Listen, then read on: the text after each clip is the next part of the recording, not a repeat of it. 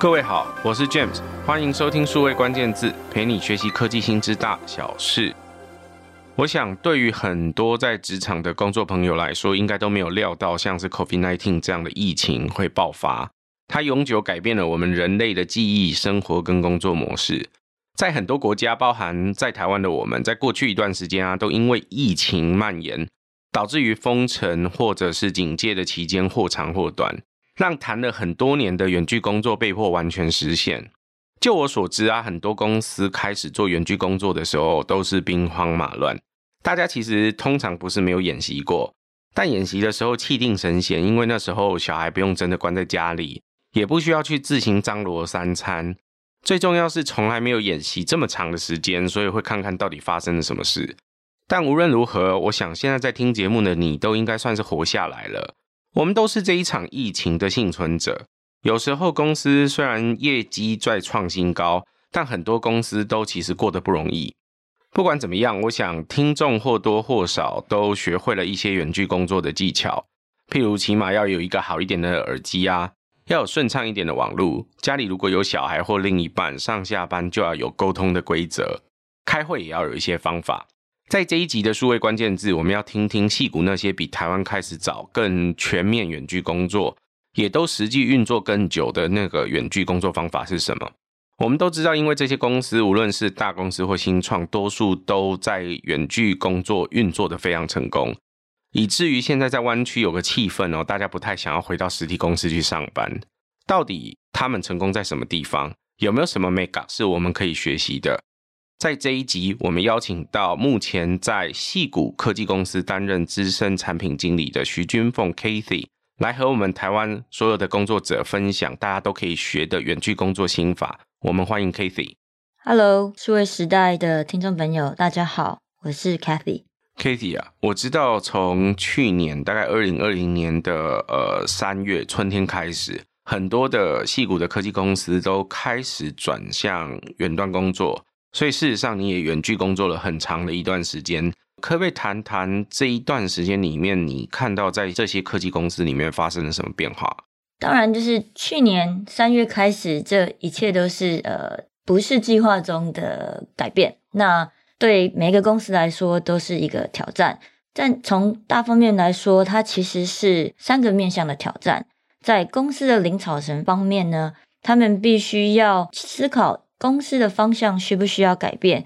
那还有一些在管理的方法呀，成本需不需要调整？以及说如何在这样的环境下管理，或者是会不会有人才流失的问题等等，在策略方面跟成本方面都有很多不同的考量。那同时在中阶管理层方面，你当你在做呃前线的工作的时候。你面对你的组员们都必须要分散在不同各地，那原本的工作方法就变成了不管用了。那原本工作的目标设定呢，也必须要重新调整。那还得面对上层的呃策略改变，跟以及你的员工的生理心理的处理一些问题。所以对中阶管理者来说，其实是更大的一个挑战。那第三个面向当然是我们呃。独立工作个人，工作者个人，因为您开始要在家工作，呃，小孩也关在家里，那家里的空间可能不够，如何设置你的办公室等等，对其他家人的互相影响，以及在同时还要安排工作等等，如何分配工作跟家里的时间，如何在家里能够维持战力的工具跟方法，维持你的生产力，这对大家都是很大的挑战。你提到三个部分哦，从公司领导层要担心他们的策略，或者是这些管理方法要不要调整。那中阶管理层来说，他们的原本工作方法可能不管用，然后目标也要重新调整跟改。同时，他们还得面对向上跟向下的变化。那工作者个人来说，全部人都得在家工作，所以在家工作就要有全新的方法。我想这部分都是台湾的工作者同样也面临到的。可是细细来说，对于公司的管理阶层来说，他们的挑战有哪些呢？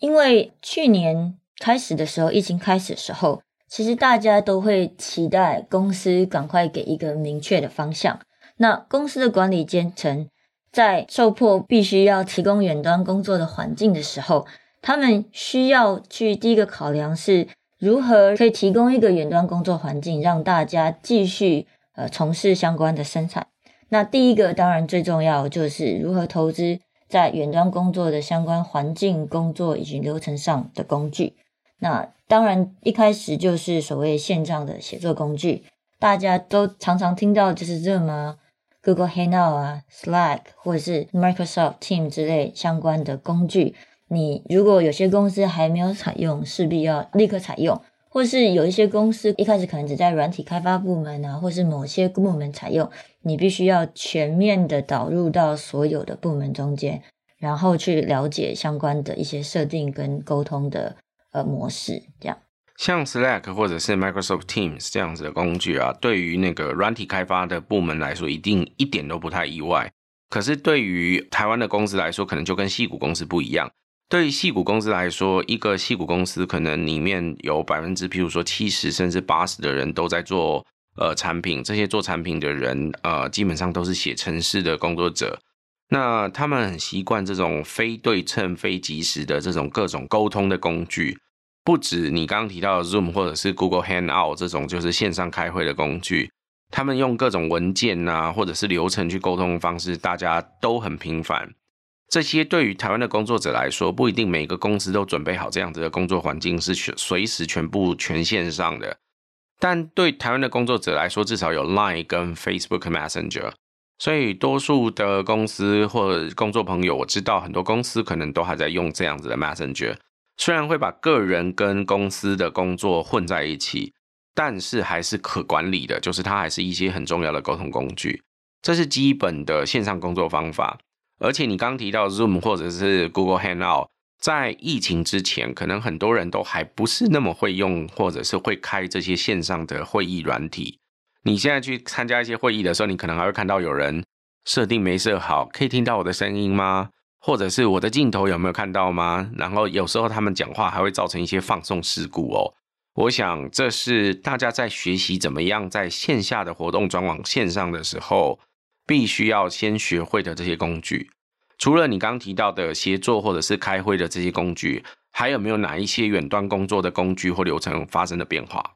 呃，当然，因为开会线上开会，或是像一些 Instant Messenger 的东西，其实只是线上工作的第一步。那更重要的是，你在执行工作相关的呃内容，一些公司系统的权限，过去可能真的只能在你的公司里面使用。那其实这对 IT 的挑战是非常大的。之前大家还是预期说，你还是会进来公司，你在执行一些工作的职务的时候，你必须在公司内部连上这些系统。但开始在远端工作的时候，你就必须要额外开权限，额外开连接，可能还要就是呃开上外部的网络，可以来使用这些系统。那这些新的功能等等，其实对于呃 IT 资讯架构等等的挑战是很大的。譬如说，你的系统可能开始要整合人资，因为人资系统可以提供你部门等等的权限，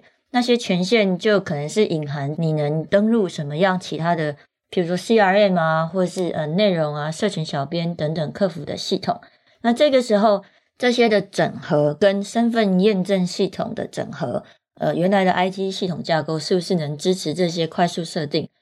在细谷的话是呃，大家已经有一些习惯，譬如说利用 Octa 呀，或是呃微软的 AD，呃，或是 Google 的 Authenticator，就是 App 之类的设定。呃，其实应该说在软体开发，就是软体的话是很正常的使用。但当你这个挑战变成说你要开放给全公司的人，甚至是呃客服或是后端支援人员的时候，这个可能需要一些很大的投资，那对 IT 部门的流程啊，跟它的一些呃设定等等，其实需要花很多时间，花一些时间去调整。那我以我现在的公司来说，我可以看得到，在过去三个月，它其实就做了很大的调整。然后呃，就是我们是用 Octa，然后我们就可以看到越来越多的不同的系统被整合到 Octa 中。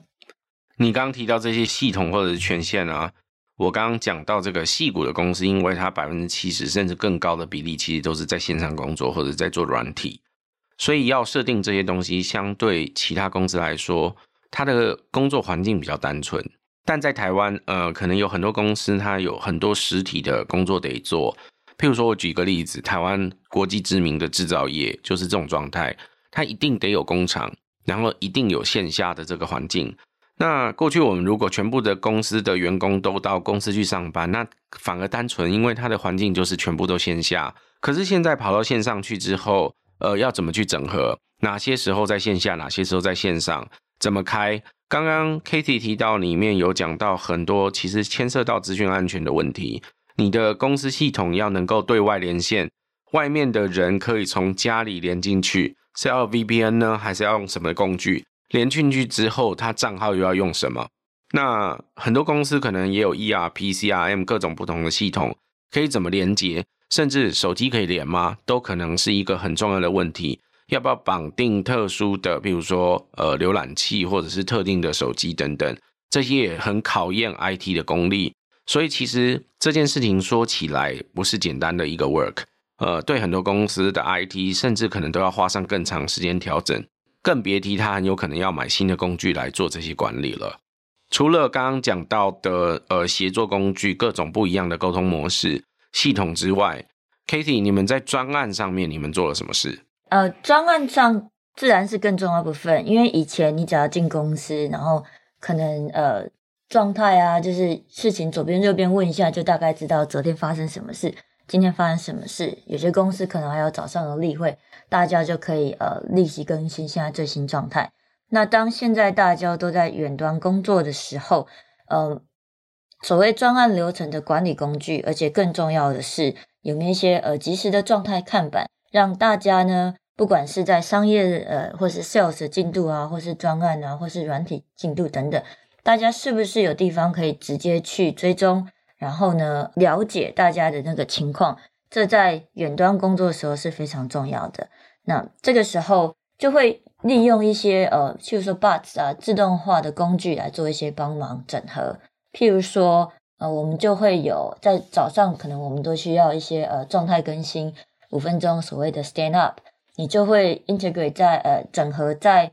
Slack 里面，就会有一个机器人说，诶，时间到了，你必须在什么时候提供什么样的呃状态更新，然后它可能有怎么样的范本。那同时也会有一些呃呃一些 Slack channel 会是跟说，如果有新的 bug 开了，或是有一些新的呃 alert，就是呃你可能设一些指标，然后。系统已经会自动警告某些事情发生，对对，就会自动警告你。所以在同时，就是每一个呃，你的组员就会知道说，你可以在可能一个或两个界面内，你知道去哪里找到这些状态，同时，它你也会被主动的通知。然后这个时候就是让大家同时专注在同一件事情上是很重要的。这的确跟如果一群人全部都在公司的办公室里面工作很不一样哈。第一个就是早上如果大家不算不同时间可能陆续来，可是你起码会看到大家休了所以看得到实体的人。在网络上你最多看到他亮绿灯了，表示他现在 online。可是亮绿灯他可能还拿杯咖啡，可能还有其他事情在做，或甚至他在开别的会。那个你在实体工作的时候，你会看到他不在位置上，可能在开会或在干嘛，线上看不到，所以有很多事情会变。那再加上呃，另外一个，假设你们不同时间上班，也在实体的工作里面，你可以看得见。为什么？呃，我想很多朋友如果在实体工作的时候，可能会看到办公室的同事大概座位长什么样子。如果那个座位跟昨天的座位摆设不一样，大概你知道他昨天一定来过，然后一定，譬如说是不是甚至熬夜一整晚，都有可能会知道。可是现在全部都在线上，谁知道谁做了什么？所以我们需要状态看板，让大家知道及时的追踪进度，可以知道工作现在到底到什么状态。还有刚刚 Cathy 提到的那个机器人，那是很有意思的哦。呃，很多打游戏的朋友应该都知道，我们会用各种外挂，可能可以玩游戏。譬如说，可不可以自动让它去帮我收集宝石啊之类的这些工具？那既然游戏都可以用外挂工作，为什么不行？我们在工作的时候，我们就可能会用各种不一样的工具提醒说：“哎，现在你该报告进度喽。哎，那个差不多该进会议室喽。或者是呃，譬如说，哎，现在网站爆喽，有超过一万个以上的人在网站上面。如果可以自动提醒的话，那就跟在公司不太一样，因为在公司的时候，可能是有一个同事发现网站爆了，然后他就立刻在公司大吼说网站爆掉了，然后这时候大家就说好，那我们要赶快去救他。在线上的时候，那个即视感都不见了。所以怎么样透过这些外挂或工具，可以自动提醒所有人，让所有人都可以有感觉，还在一个时限里面或一个时程里面一起做一件事情，这也蛮重要的。那针对这个远端工作的话，Katie，你们在实际上看到公司政策有没有什么变化？公司其实，在过去一年半、两年中间，也是逐步的呃采取不同的远端政策。因为一开始大家都还在实验，然后渐渐的有比较明确的规范。这同时呢，这些政策的变更，其实公司因为大家都远端，你要怎么的有效的让大家了解最新的进度，也是需要一些呃调整跟更新。就譬如说。呃，因为现在远端入职啊，一些员工训练等等，都需要之前可能就是入职的时候，大家就去一个呃开个会嘛，办公室，然后有人就是帮你设定等等，你的远端设定啊，远端的员工训练啊，你必须需要呃上的课啊，然后你怎么知道你有没有就是完成某些课程之类，像呃所谓的线上的训练工具啊、内容等等，都会是都需要新的更新，然后其实都会是。每个公司第一个或是第二个改变的的地方，像我知道在戏谷，譬如说现在改名叫 Meta 的 Facebook 这家公司，他们在刚开始入职的时候，其实还不会选部门，那可能前两周都在上各种不一样的课，Onboarding 的第一天就会发给你一些相关的工具，譬如说你选的手机，或者是呃你选的 Notebook 跟相关的工作环境都帮你设定好。那可是现在，如果全部都改到线上去的时候，事情就不一样。刚刚说这个呃机器的东西都还最简单的，它只要寄到你家就好，就是设定完之后直接寄到你家。可是本来要上的课，本来要开的会，本来要做的各种团建，如果都要在家里，就跟以前在线下不一样了。所以这部分的确变化很多。还有就是呃，当然。对于线上来说，以前就是绩效或是评估等等都有一定的流程。那呃，这当然就是之后会讲，就是中阶管理员跟个人工作者都会有不同的期待。但现在在公司本身来说，你也需要去重新评估设计来怎么去评估你的团队的绩效。那怎么去呃了解说现在最新的公司的呃每一个团队的情况？那他们所花的时间、精力跟参与程度，在公司的这一个阶层来了解整个公司的情绪跟情况是非常重要的。这也跟以前不一样，在线下的时候，我们可以看到团队成员的喜怒哀乐，我们也可以看到他到底在一个工作上面花了多少时间或多努力。那甚至因为，譬如说大家一起合作。所以互相团队之间评估，因为每个人都是实体、实际眼睛看到，那就跟在线上可能很不一样。线上的时候很多事情你看不到，喜怒哀乐很多时候真的感觉不到。那更别提每一个人在工作所花的时间跟精力，虽然每一个人天分都不一样，所以他要花的时间跟精力都不一样，但是重点是他看不到，所以比以前更难看到了。呃，不是数位化本身就难看到，是因为根本就不在同一个环境里，所以你看不到。所以这件事情也要需要设计新的方法来做评估。嗯、当然，其实最重要的第一个步骤就是，呃，应该说大家都开始了解到很重要一件事，就是所谓的文件管理跟文件的内容的保存。因为以前的沟通可能是。很简单的，你就在一起，然后白板上面画一画，大家的沟通就呃成功了，那时间就会很顺利。但是现在大家都在不同的场域，那有些有呃，你可能讨论的时候就是两三个人讨论，你要怎么确保这些知识能同时的分享，或者是到其他的团队上？那还有就是如何那些知识不会散落在各处，大家怎么知道去找那些呃知识？所以。对于一些文件的，就开始有一些流程说，我们要呃专注在呃要英文叫 documentation，就是你要把讲的事情记下来，然后你记下的文件呢，要怎么去有效的管理跟流程，让大家知道哪里去找到那些文件，所以就会有一些最佳做法，就是说，诶，就是分享的资料夹，呃，不同的部门。然后建立了一些范本，以及呢，可能在团队每不同的团队间也可以分享什么是他们的最好的知识管理的做法。那呃，让这上面有很多的琢磨。老实说，在过去的一年半之间，我听到很多次所谓的公司的领导阶层开始去呃专注在这上面的一些流程上。呃，我实在很不想承认年龄吼，但是在讲这件事情的时候，做管理这个不是现在才有的议题。讲到这些文件的沟通呢，在大概十五到二十年前，有一个名词叫知识管理，其实就在谈这件事情。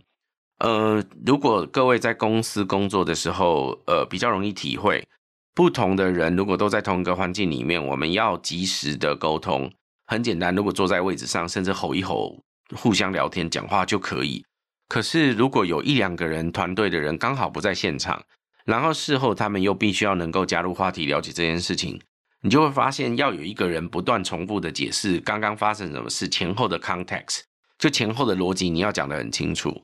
可是，如果有一个很简单的方法，就是在发生这些事情讨论完之后，有一个人很习惯的把这个前因后果简单的记录下来，用非常简单的文字描述说：“哎，刚刚发生什么事？前面因为怎么样？我们刚刚就经过了讨论之后，然后谁给了意见？所以我们决定怎么办？”我刚刚讲的话很短哦，可是实际上要用文字落下来，它可能还是有一段话。可是对于那些没有参加的人来说，他其实可能只要花两分钟看完这些文字，他就知道哦。所以刚我不在的时候已经发生这些事了。他回来要加入讨论，可能就比较快。这个是一个很重要的讨论方法。这种讨论方法刚刚 Cathy 介绍叫做文件化，或者是叫做文件管理。呃，有些公司我知道他们可能会把它写好之后，直接放在像 Slack 这些工具上面，因为 Slack 其实提供付费功能的时候是。呃，可以保留无限的文字，所以大家可以随时去找。可是这是有盲点的，那个盲点就是你的 Slack 到底要多长，划都划不完。如果像晚一点入职，可能晚三四年入职的同事划上去，发现前面有十万行，我是在看小说吗？所以那个是一个非常长的沟通，所以很有可能一段时间就有人把它整理成真正的文件，用文件来沟通，可能管理方法会比较快。这个是现在很流行的工具。呃，Cathy 讲到这里啊，这个不是无论做线上或线下工作，我们都该做吗？为什么会特别在线上还要提这件事？应该说，之前在线下的时候，大家可能没有发那么多的心力，然后没有，就是因为其实很多沟通还是在于呃人对人的沟通，所以大家并没有那么的专心在于说呃如何让这些知识能跨部门的分享。那举个例子，我们在公司再大一点的时候，我也看过有一些部门可能习惯用所谓 Google Doc 的 tool，那可是有另外一个部门可能是用呃 Confluence 或是 Jira 这样的一个呃 Wiki，就是线上 Wiki 的内容。那在不同部门间，他们可能有不同的工具，所以这些知识基本上就不会分享。那呃。可能就是比较是局部化，或是只有在他们自己团队一样有自己的知识 silo 就对了，在不同的部门之间。对，那因为现在因为开始呃远端工作之后，你有点被迫需要这些呃跨部门的联系，所以公司就开始会更专注在是不是你的公司都用同一个工具。那你用那个你选择同一个工具之后，你也必须让大家用一样的模式把。呃，知识分享给大家，要不然的话，只是很容易跟以前一样，就会变得很乱。因为呃，知识管理的重点在于知识怎么进入，除了呃，然后因为你知识进去要一定的呃逻辑或规范，大家才更容易去找到。那在远端工作的时候，的确是重要性是非常高的。刚刚 Cathy 讲这一点，我也很同意哦。因为每个公司都有自己的文化，都有自己的沟通。在每个公司，Cathy 你加入的公司应该也一样吧？就是不同的团队，甚至都有自己的 nickname，就是不一样的名称。嗯哼。那这些名称再加上那个文件里面会描述的话，很有可能沟通的时候都有特别的术语。那譬如说，假设我就最简单举例好了，一个公司有三个 James 好了，可能有大 James、中 James、小 James，或者是高 James、低 James 之类的，这样不一样的这个话。那你知道吗？那个如果放在文件里面沟通的时候，所有人都说：“哎，今天大 James 好像心情不好哦，发生什么事？”哎，这个所有人都可以立刻知道。可是放在文件上久了，那个新人进来就这谁呀？这在讲什么？所以呃，跟那种看戏一样，都要前情提要，对吧？就是大 James 指的是谁，小 James 指的是谁，甚至后面还挂号告诉你为什么他叫做大 James、中 James、小 James。所以呃，我想每个公司都有自己的文化，成立文化，这这这是呃一定的事，这就是人的社会最好玩的地方。但是要把文件化的时候，就有很多事情要做。现在在线上又特别重要，因为大家真的看不到彼此，所以有很多事情需要交叉沟通的事就更多了。为什么要做这些文件的理由？我可以注意到，就是特别在去年 pandemic 之后，因为公司其实也想要掌握呃有一些新的政策啊，或是新的做法，然后他也想要掌握公司的状态。其实去年大家也都还都在调整中，所以每一间矽谷公都非常特别的关注在所谓的沟通上面。不论是单向还是双向的沟通，那平常可能是一个月或是三个月开一次的，就是全公司大会，它中间的开启的频率也会开始变高了。就譬如说，呃，我的一间公呃前公司在一开始，在那边刚开始的时候，他们把员工大会改成双周，本来是每个季度一次，但后来就改成双周一次。那在这双周的呃大会上面呢，它除了设计很多的单向的呃。沟通跟分享，就是我们现在做什么事情，我们有什么样的政新的政策。那同时也有也有一大约一半以上的时间都在做所谓互动内容。那就是让，因为公司员工也是非常的很多不确定感，所以他们会有很多的问题，公司就会提前让员工提交问题，然后针对这些问题做些回答，也会安排线上及时的 Q&A，就是让他们在。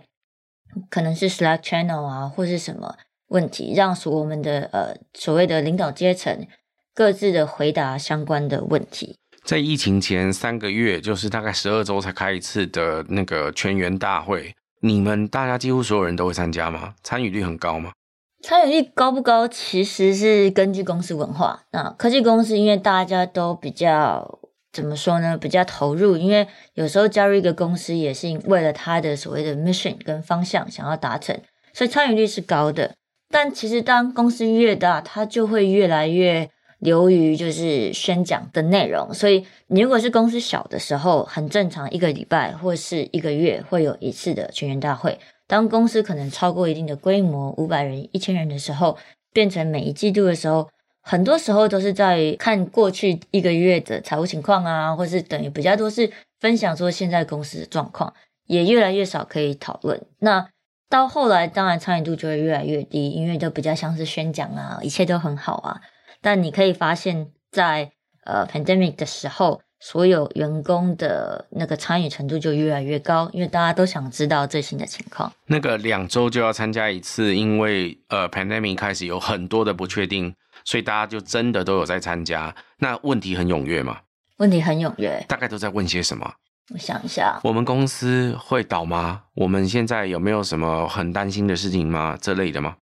公司会倒吗？这基本上是要看公司的 size 啦。因为如果是很小的公司，譬如说一百个人、两百个人公司，其实全员大会是每周一次的，那这些问题可能就会出来。那我当时在的时候，公司其实已经几千人了，所以。他们比较关心的是，在这 pandemic 有没有什么改变？呃，业务上有没有什么改变？那我们会不会裁员？其实有很大的恐慌在于会不会裁员。然后呢，我们公司的业务有没有受到影响？因为大家都开始计划说，呃，会不会影响到我？这样。对，的确，在这个情形之下，像譬如说去年我们就看到 Airbnb 或甚至 Dropbox 好像都有一些人员的调整，所以。呃，事实上也有呃人的变化，所以大家会担心自己的职涯会不会受到影响，这也是理所当然的。那除此之外，那个沟通的情况还有没有什么巨大的改变？譬如说，呃，以前在线下你们有直接呃，我知道我们在公司里面，我们也会贴布告栏，公司门口会贴新进员工的相关的资料，这些东西如果到线上怎么办？我觉得其实应该很多公司。早就有所谓的线上布告栏的之类的一些设置，但嗯、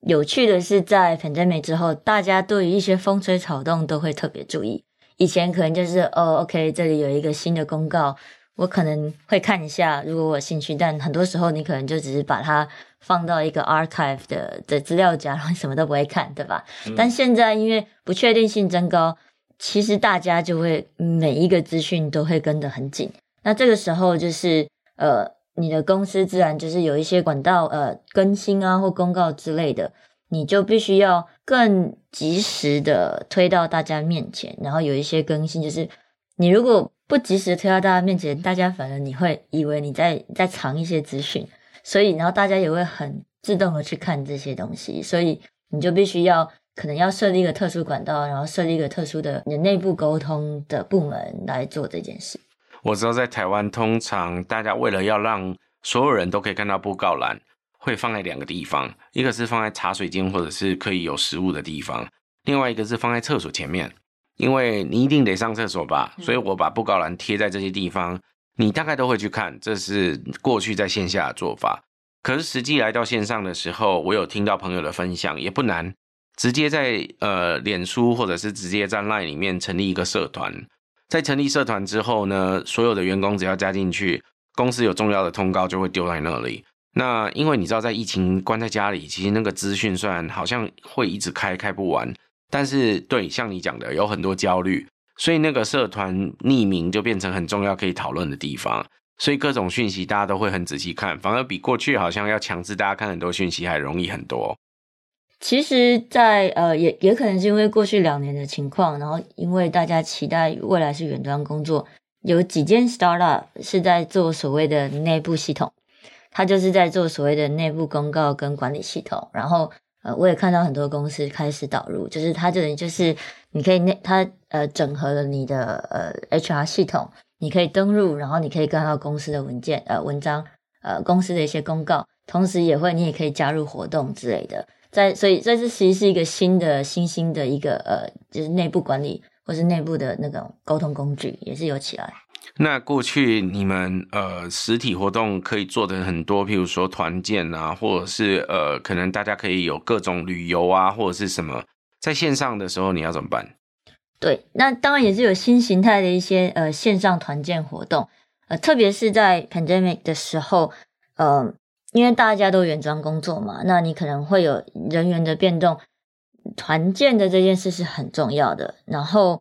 所以就会有一些公司其实就会特别赞助一些呃线上团建活动，不论是公司就是每公司每个公司每一个员工都可以参加的，或者是只有你的 team 都可以参加的，都会有一些特别预算。那现在有一些很线上的活动在，在线上密室逃脱呀，或者是线上的厨艺课等等，或者是呃之前也有报道过，就是 Gather Town 的这种一种虚拟的团队空间的设置。我都有参加过相关的这些活动，这样。Gather Town，我想很多台湾的朋友可能已经玩过，如果还没有玩过的，可以看数位时代的报道去玩玩看哦。那线上厨艺课，我大概也可以想象，什么叫做线上密室逃脱啊？线上密室逃脱就是一样，你就是组队，然后在线上有一些密室逃脱的游戏，那你就是组队去打怪，呃，组队是去一起去参加一个线上密室逃脱，然后可能不同队伍去竞争，谁可以最快的完成这个游戏，这样。所以有点像是在线上，呃，譬如说一起开副本，然后很多个不同公司的团队开副本来比赛的意思。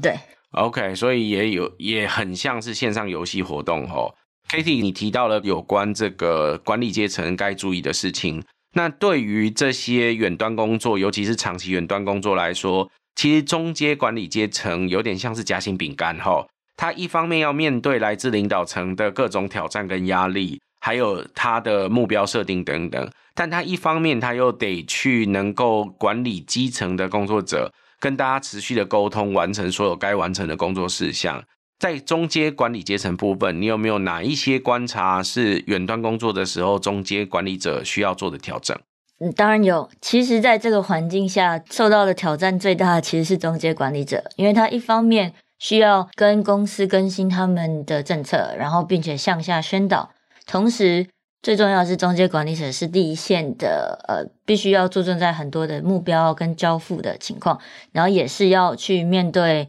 呃处理你知道基层工作者的一些焦虑的人，所以其实，在中阶管理者上面的压力是最大的。的确哦，因为原本的工作方法几乎全部都不管用，还有原本设定的那些目标，现在呃，二零二零年三月，所以对很多人来说是第一季刚开始或刚过完，所以那些目标也都不算数了。那还加上说，他要及时面对上面的变化，因为上面可能看到整个风变了，下头呢，工作人员的人心也的确一定会很浮动，所以绝对会做很多改变哦。那改变之后变什么样子呢？在及时的时候，就是当 pandemic 刚开始的时候，其实每间公司应该都经历过所谓的重新计划，因为所有的方向跟本来计划东西都不见了，所以其实经历了一两个月，可能要重新翻新说，说哦，我们要重新设立自己的目标之类。这里面其实就包含了两件很重要的事，第一个是你对于一些专案原本计划要交付的，呃。的那个状态啊，或者要交付的一些东西，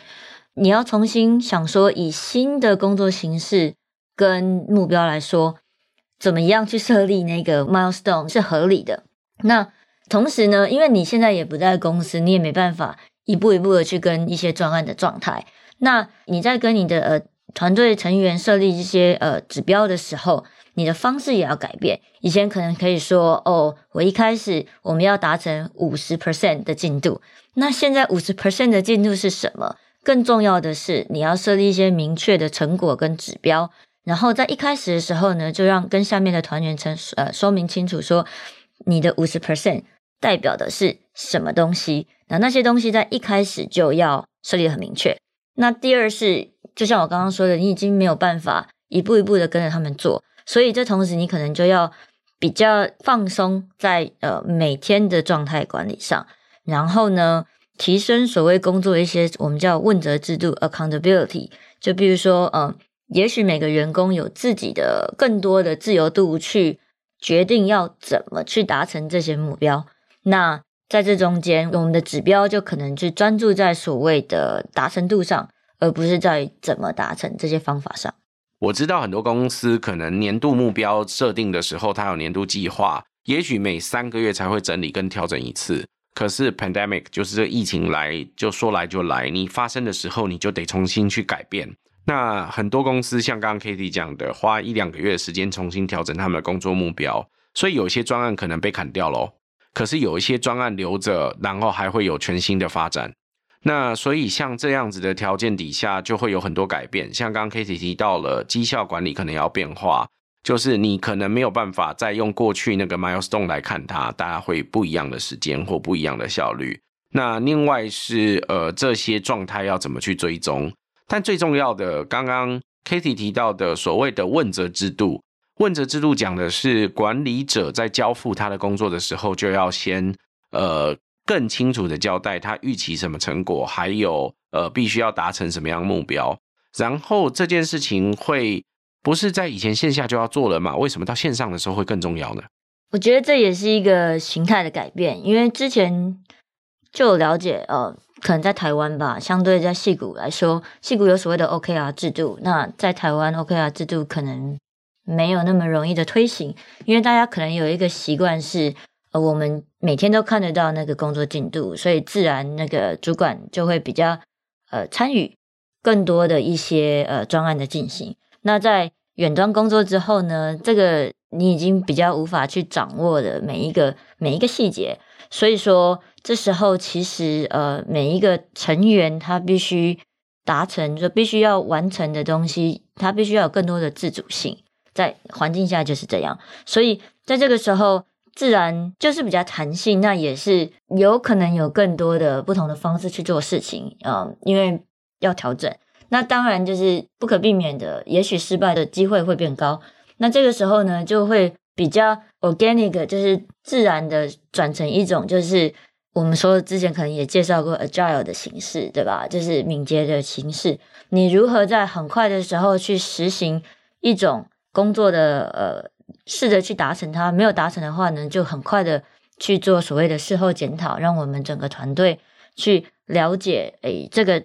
我们做的事情哪些是有效的，哪些是无效，然后必须在很快的时候去做这些调整。这样的确哦，以前在实体工作的时候，专案的成功或失败，尤其失败比较容易归因，因为可能不是任何管理或沟通的问题。如果这些在公司都做得不错，很有可能会有其他的原因，譬如说市场就是不对，或者是我们当初的设定的目标有问题，或者是呃，譬如说我们公司现在在做这件事情上，相对于另外一个公司的能力可能不足等等。可是等到他转到线上之后，远端工作的每一步都难追踪了，所以专案执行如果不如预期的时候，就跟以前可能要归因不太一样。可是这归因不太一样，又不能说呃直接怪团队，但是这中间一定有很多，就是过去如果在线下不会发生，但线上可能沟通不好啊，或者是大家 think 的速度不够啊，或者是对于那个急迫感或压力感的这个改善不够啊等等的，所以可以怎么样精进跟改善各位的工作方法，就是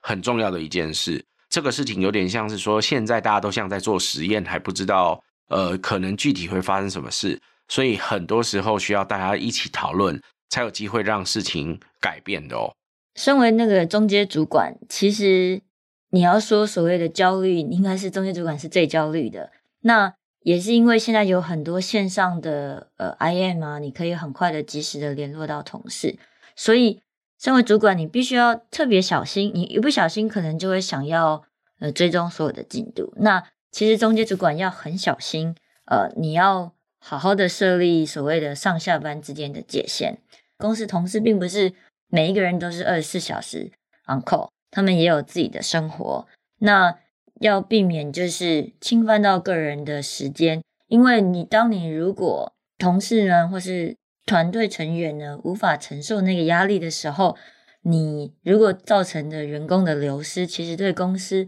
会是更得不偿失的一个结果。那呃，远端重新雇佣一个人的成本跟训练的成本是非常高昂的，所以你必须要呃很小心的在这中间呃确保这种上下班之间界限。矽谷也有这种就是不能二十四小时 on call 的这种界限吗？在台湾可能过去已经有判例讲说，如果你在下班时间。呃，留赖可能呃会有呃违法的这种就是劳动法的这些问题。可在戏谷，我们这种用 asynchronous 就是不同的时间呃可以互相沟通的这种工具，也会有这种问题吗？还是主要说真的不能打电话给他啦？其他但是你要丢这些东西可以。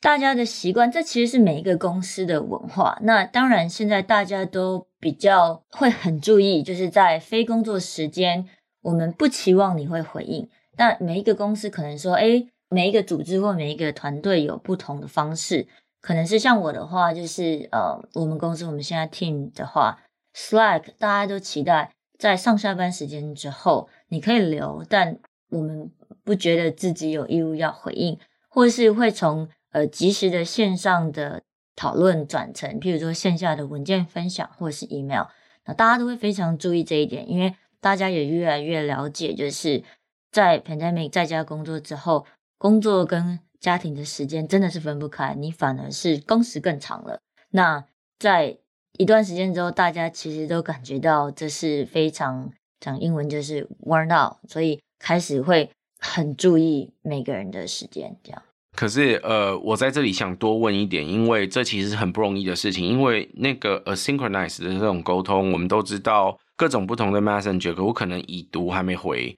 那当然也有可能是我在想，可是另外一种更有可能是我已读想完了，结果忘记去回。可是你知道，下班时间有时候看到某些 Slack 或者是某一些 Line 或者是这种 Messenger，你大概看完了之后，你还是会有一些想法的。如果不及时回，你那个想法过了，可能就忘了，或者是根本忘记回这个人这样。那你们怎么去管理这件事情，或者是那个界限分别的时候？你刚刚提到。就是下班的时候，大家可能就从 Slack 转网，就是去写 email。哎，我觉得这是一个很好的做法，又是不一样的做法。因为 email 可以 mark 说这个我 mark as read，but 还没有回，然后我有一个 flag 这样。那实际上你们真的做的时候，可以把这个 boundary 分得很清楚，然后也会记得做这些事，可以回应吗？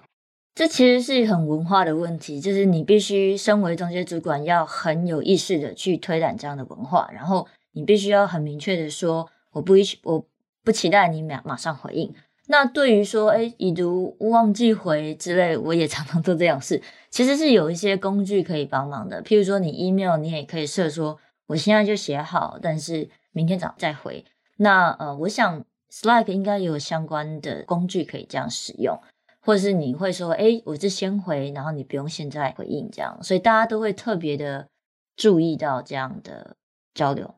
没错，我也都在找这样子的工具哦。那个 email 跟 Slack 其实都已经有类似的工具，可以就是你设定好，你写好回应，但是明天早上几点的时候才丢出去。可是那个 Messenger 跟 Line 就没有这样的工具，所以你如果对内对外沟通的时候，你会发现，呃，我这个也是很困难的。我有时候会把它写好在那个 Messenger 里面，然后等到时间到的时候，我再记得去按说要把它按出去。但你知道有个困扰，就譬如说我在那个，尤其是在电脑上面的 Line。写好东西没有按出去，结果不知道为什么半夜的时候 Windows 重新开机了，他就把我所有的 Line 都去掉了，所以我也就看不到我的讯息，我自然不会忘呃记得我要回给谁，所以这种事情都会发生，甚至更新的时候就整个讯息都乱掉了等等。我想这是一个很难的方式，所以呃也是可以提提到呃员工管理要特别注意的方法。我想跟过去在台湾你常见的这些，无论是这个报章杂志上面提到的这种管理方法，台湾的很多制造业都要求员工二十四小时 on call 很不一样。因为知识工作者其实要雇佣跟流失，对于公司都是不容易的事，成本特高，而且流失之后很困难。它不像是只是一个简单的螺丝钉这么简单，标准化就好。嗯，就像刚刚说的这个，它其实是很团队里面的文化。的那个你必须要特别去注意，那公司来说也必须要呃同时的支持这个文化，所以有时候就是你一个部门的文化，你其实公司很难很难知道，你必须要由下而上的反应。所以像矽谷公司其实会非常注重所有部门的一些脉动调查，就每个季度呢，他都会对全公司的不同部门去呃发问卷，然后呢会问说。对这个公司的期望啊，对你的部门目前的看法跟回馈，然后呢，很重要的问题是，他一定会问的是，你有没有计划待在这些人？就是目前的公司情况会不会让你，呃，未来一年、未来三年继续想在这个公司服务？那这个呢，是由 HR 那边做的一个调查，然后也是一个匿名的调查，所以他们公司就是会去 review 这个结果，然后跟这些公司的主管们做一些讨论。主管看得到最后的这些结果吗？呃，这当然一定是匿名的调查，然后呢，会有一定程度的统计。所以，譬如说，可能要呃，如果你的部门有超过什么五个人以上啊，它就会可以呈现一个分数或是比例等等。但如果是什么呃五个人以下，它可能就会用更上层的 roll up 到更上层的，就是整个部门的一个分数。那每一个部门间相对也会分数比较，然后。HR 跟呃管理阶层也会特别的关注分数特别高或特别低的一些部门。你有听过这种脉动调查？如果做出来的情况很特别，然后公司做什么处置或管理的方法的调整吗？有，其实每一个公司真的不太一样。那其实就要看每一个公司的 HR 的制度。那通常对所谓的 outlier 特别低的公司都会，我看到不少公司都会做特别的调查，这样子。所以有的部门如果它整个分数很低，可能是譬如说那个主管够狼弯，或者是那一个部门的工作可能实在太多了，做不完，或者是工作方法根本有问题，或者是人不够等等的。这时候大公司的高层就要针对这一个部门做调整。对，那当然就是调整不会是立刻的，你不能期待说明天就有立刻显现。但呃，我看到的有所谓的。你可以看到一个季度或是一年内，就会你会看到一些公司组织的变化，所以是公司是有在做一些观察的。但至少不是把有问题的人处理掉，就是呃，我们最简单呃，台湾常见的管理的一种方法，可能是呃，提出问题的人本身就是问题，所以我们把问题处理掉的方法就是把那个人处理掉，应该呃不是这么单纯，他就会整个工作设计可能会调整，然后工作的分配可能也会发生变化。甚至该加人力要加人力等等，我觉得这很根据每一个案件啦，所以我也不能说就是有些公司做法是比较好，但是这其实都要看这些 HR 的研究或者是一些报告、调查报告，自然公司会决定有怎么样的处置这样子。那这时候如果转成远端工作，你也是一个个人工作者，你除了是管理者，你也是一个个人工作者，在个人工作的情况之下，又有发生了什么变化？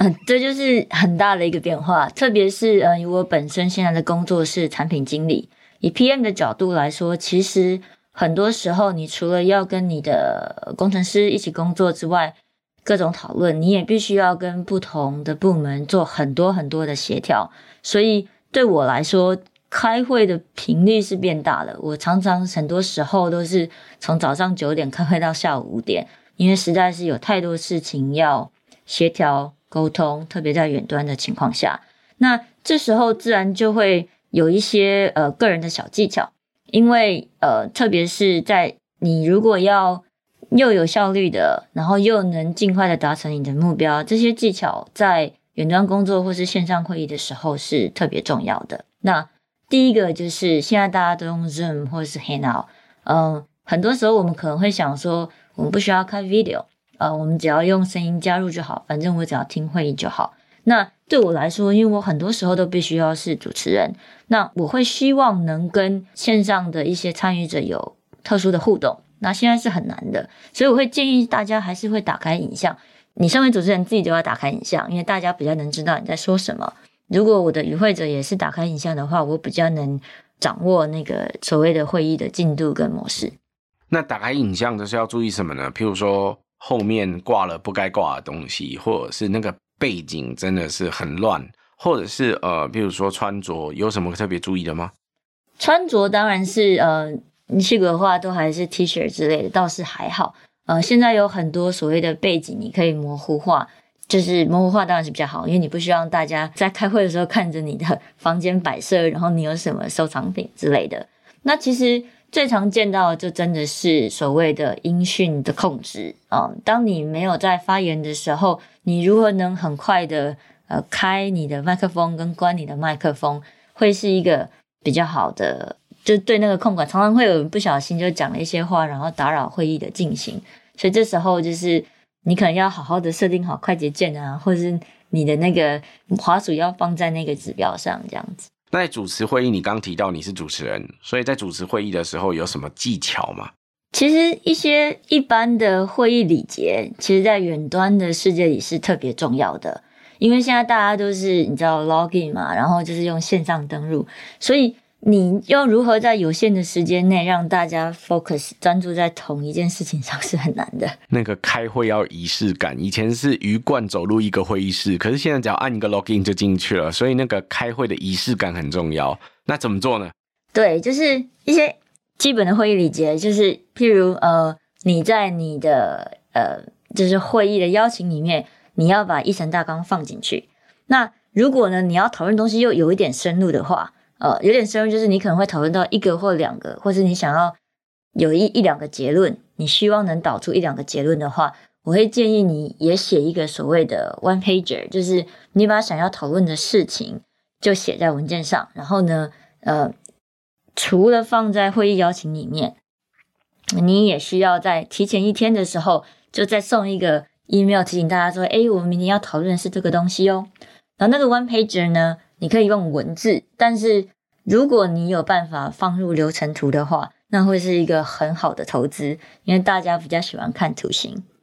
我觉得你这两个提醒都很重要。其实无论在线上或线下的会议哦，我自己也很讨厌人家在约那个会议的时候不把这个会议要讨论些什么的议程啊，还有相关的参考内容放在整个会议邀请里面，因为我会不知道我要去参加那场会议，我要表演什么，我要去干嘛。今天我要提供意见呢，还是我要看的这个呃流程做参考，甚至我要发想什么东西？就是我对那个议题如果不清楚，老实说，为什么要留我一个小时或两个小时的时间开什么样的会，我就会很挣扎。那另外一件事情，我觉得也很好，就是呃，你提到说这些东西整理好了之后，甚至要写一个 one pager，然后甚至有那个流程图。我想，呃，如果很多。朋友深度参与你的公司的一些 topics，你看到某些流程图或看到一些议程的讨论，那些相关的资料，你大概就知道要讨论什么了。那除此之外，呃，我们在开会的时候，还有哪一些礼节是远端上面也要做的？呃，刚刚我说的 one pager 嘛，然后你要提早发送给大家。那在会议中的时候。你如果身为一个主持人，你必须要意识到你是没有办法同时主持跟记录会议的，所以你要找好你的帮手，呃所谓的会议记录。那像刚刚那个 One Page 就是一个很好的工具，因为你可以分享在会议上，然后就有呃，它可以协作嘛，所以协作文件就有一个人可以记录说讨论的内容是什么。那在主持会议的时候呢，你要特别的注意时间的控管，你不想要去呃影响到大家下一个会议的进行。那还有就是，也是一般的会议的那个礼节，就是最佳 practice，就是你在最后会议的结束，你必须要定出那什么是所谓的 action item 代办事项，或者说下一个讨论什么时候，或是我们要完成什么事情，我们这个会议有什么结论。那结束之后呢，也必须要把这些会议记录再分送给大家，让大家呃重新回复，然后跟他们说，把所有的会议文件可能会放在同一个呃文件夹中，或是哪里可以找到这样子。那在安排会议呢，Katie，你刚提到了，你说你，我觉得你的运气很好，因为你只有早上九点到下午五点或六点需要开会，可是，在疫情底下三级警戒的时候，我的那个时间反而整个乱掉了。为什么？因为除了台湾的会议之外，多出了非常多线上的会议，尤其是跟国外的。那因为时差的关系，我可能早从早上的台北时间八点开始，一直到半夜的十二点，都有不一样的会议在进行。那连续的会有的很长，可能长达四个小时或六个小时；有的比较短，它可能是譬如说半小时、一小时的这种会。有什么我们在安排这些会议的时候可以特别注意的事项？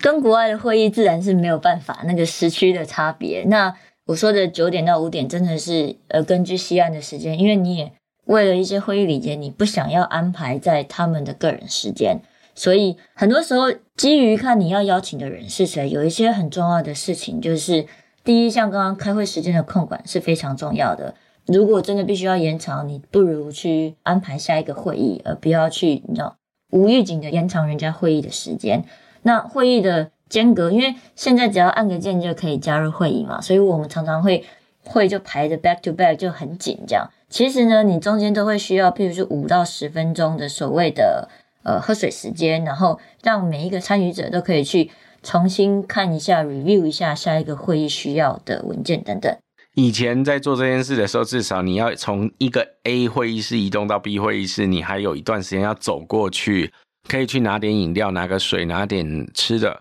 或者去上个厕所。现在如果不小心很随便的这样子按下去，就参加了下一个会，然后你就错过了你要拿水，或者是上厕所，或者是吃点东西喘口气、看资料的时间。对，那还有就是像你如果身为一个主持人，你常常要邀请大家来会议，那呢，尽量在会议的名称中就简洁有力的讲出你这个会议要讨论的是什么。还有就是会议的目的是什么？因为有的时候你的会议是要讨论，有的时候会议只是说你要大家去有呃多数人的共识跟同意。那在你组会议组成的时候就会很不一样。当讨论的时候，个人经验是三个人到五个人是最好的人数。你超过四个五个，其实你会议就很难聚焦，讨论就会比较没意义。所以你就可以。好好思考说要邀请谁来这些讨论的会议，但如果你的会议的目的是要有跨部门的共识等等，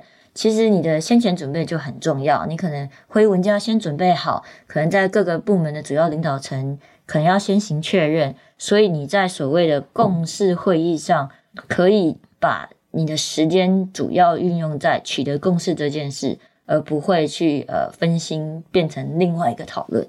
其实你刚很多部分都在强调时间呢。我注意到你说在管会议时间很重要。如果今天真的开不完，你到时间到，你差不多还是要赶快结束这个会议，不要随意的延长。但是有一件事情我是观察到说，的确这是很重要的。你刚做那个议题设定，如果一开始设定了就好，你把文件也都准备好，事实上大家都可以更有效率。对，就像刚刚的中阶主管，我们在讨论中阶主管的时候，他必须要做一个沟通的，看来是有点夹心饼干嘛，就是对于那个员工管理也是要做一些调整。你身为一个个人工作者，你也必须要了解，就是你的长官或是你的主管也在做一些调整。那这些是一些持续的、持续的变化，对你来说，就是你也想要让他的工作更轻松一点。所以你应该要持续的跟你的主管讨论确认他对你的职责跟期望，因为你必须要两个要找到一个新的工作方式，所以你不能假设说我的主管是这样的想法，你就直接问他，因为这是一个很不确定的年代，然后大家都在学习调整中，所以两方面应该要呃，你应该要持续的跟你的主管